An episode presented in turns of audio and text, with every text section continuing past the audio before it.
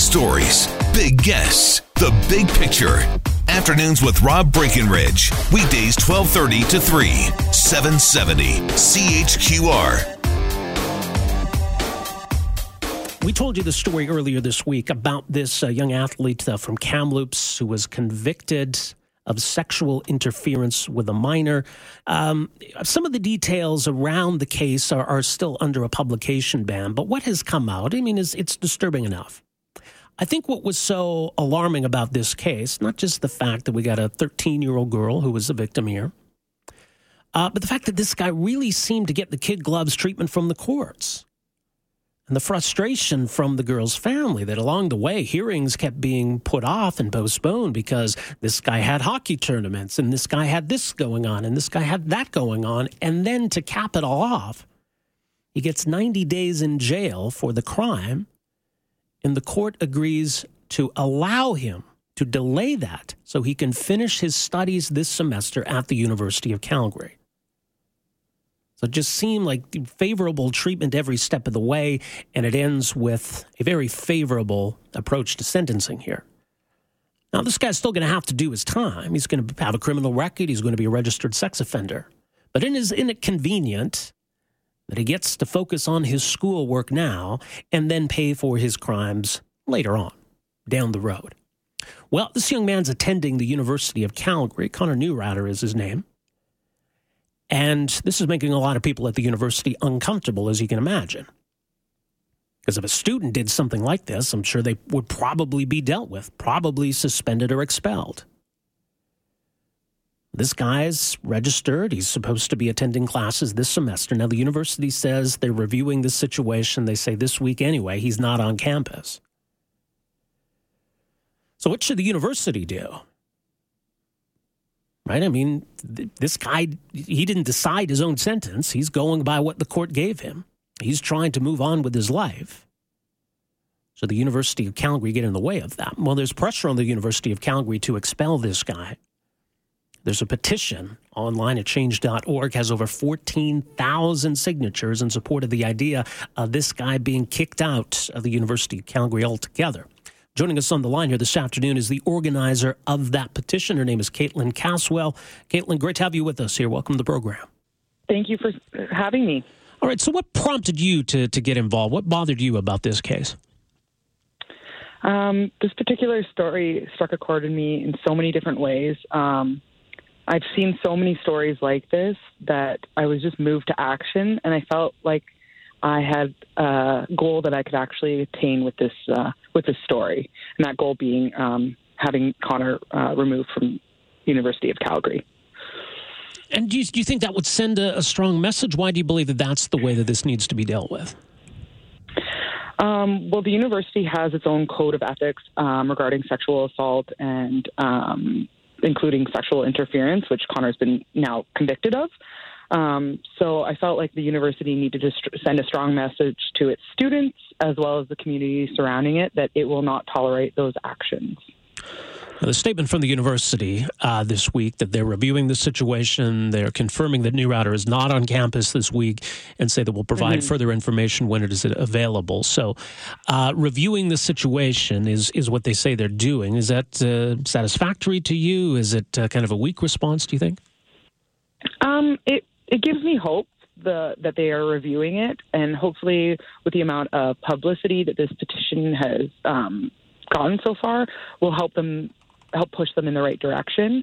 Um, I definitely want the university to send a strong message, also to victims of sexual violence, that they stand beside them, they support them, and we are changing um, the way society treats um, victims in in, this, in these kinds of cases.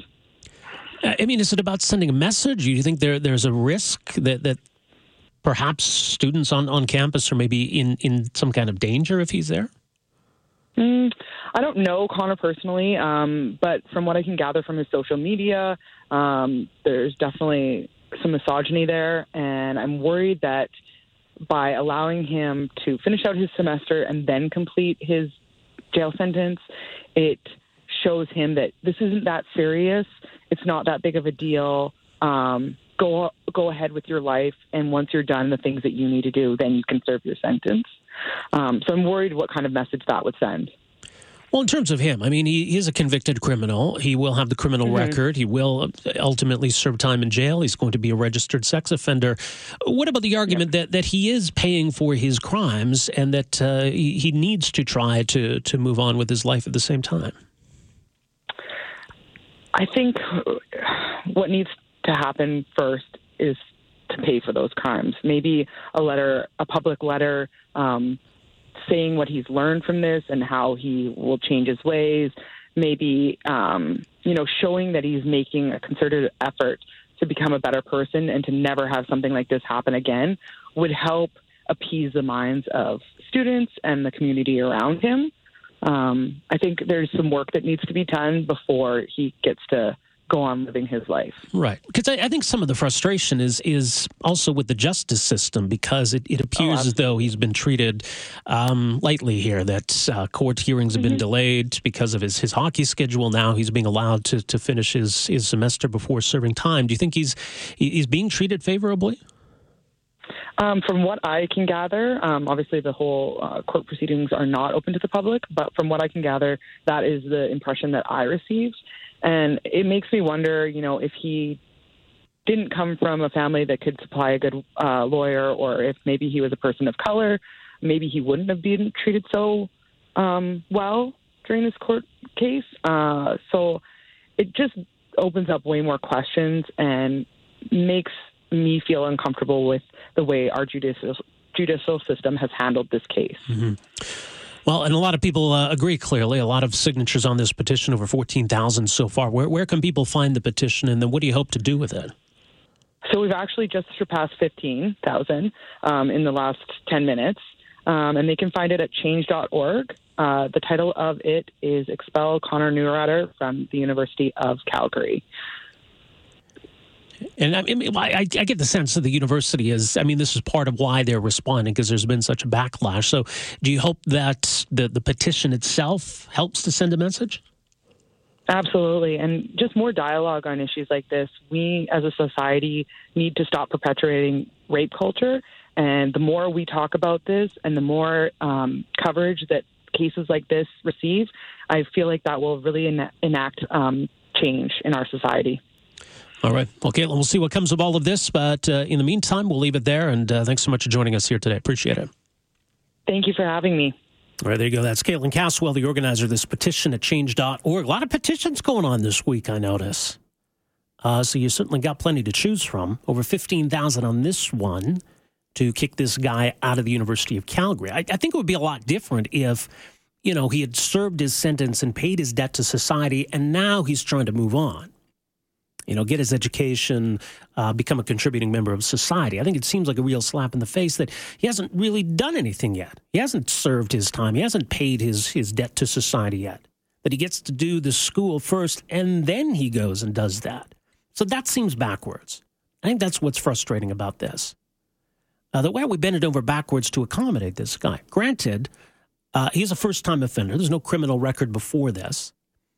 Uh, and he is paying a price for this. He is going to have to serve time in jail eventually. Will have a criminal record. Will be on the sex offender registry. Uh, and and that's, those are no small things. But why are we going out of our way to accommodate him here? So it's not surprising that people are going to react to this. People are going to hear about this story. People are going to judge him accordingly. Look, his name and his face is out there. People on campus are going to recognize him. Uh, he may himself just want to, to get out of there. Maybe he's not going to want to be any part of this. I mean, whether you're sympathetic for the guy or not, uh, it could get awfully uncomfortable for him uh, on campus each day. But I mean, is citizen justice the way to go here?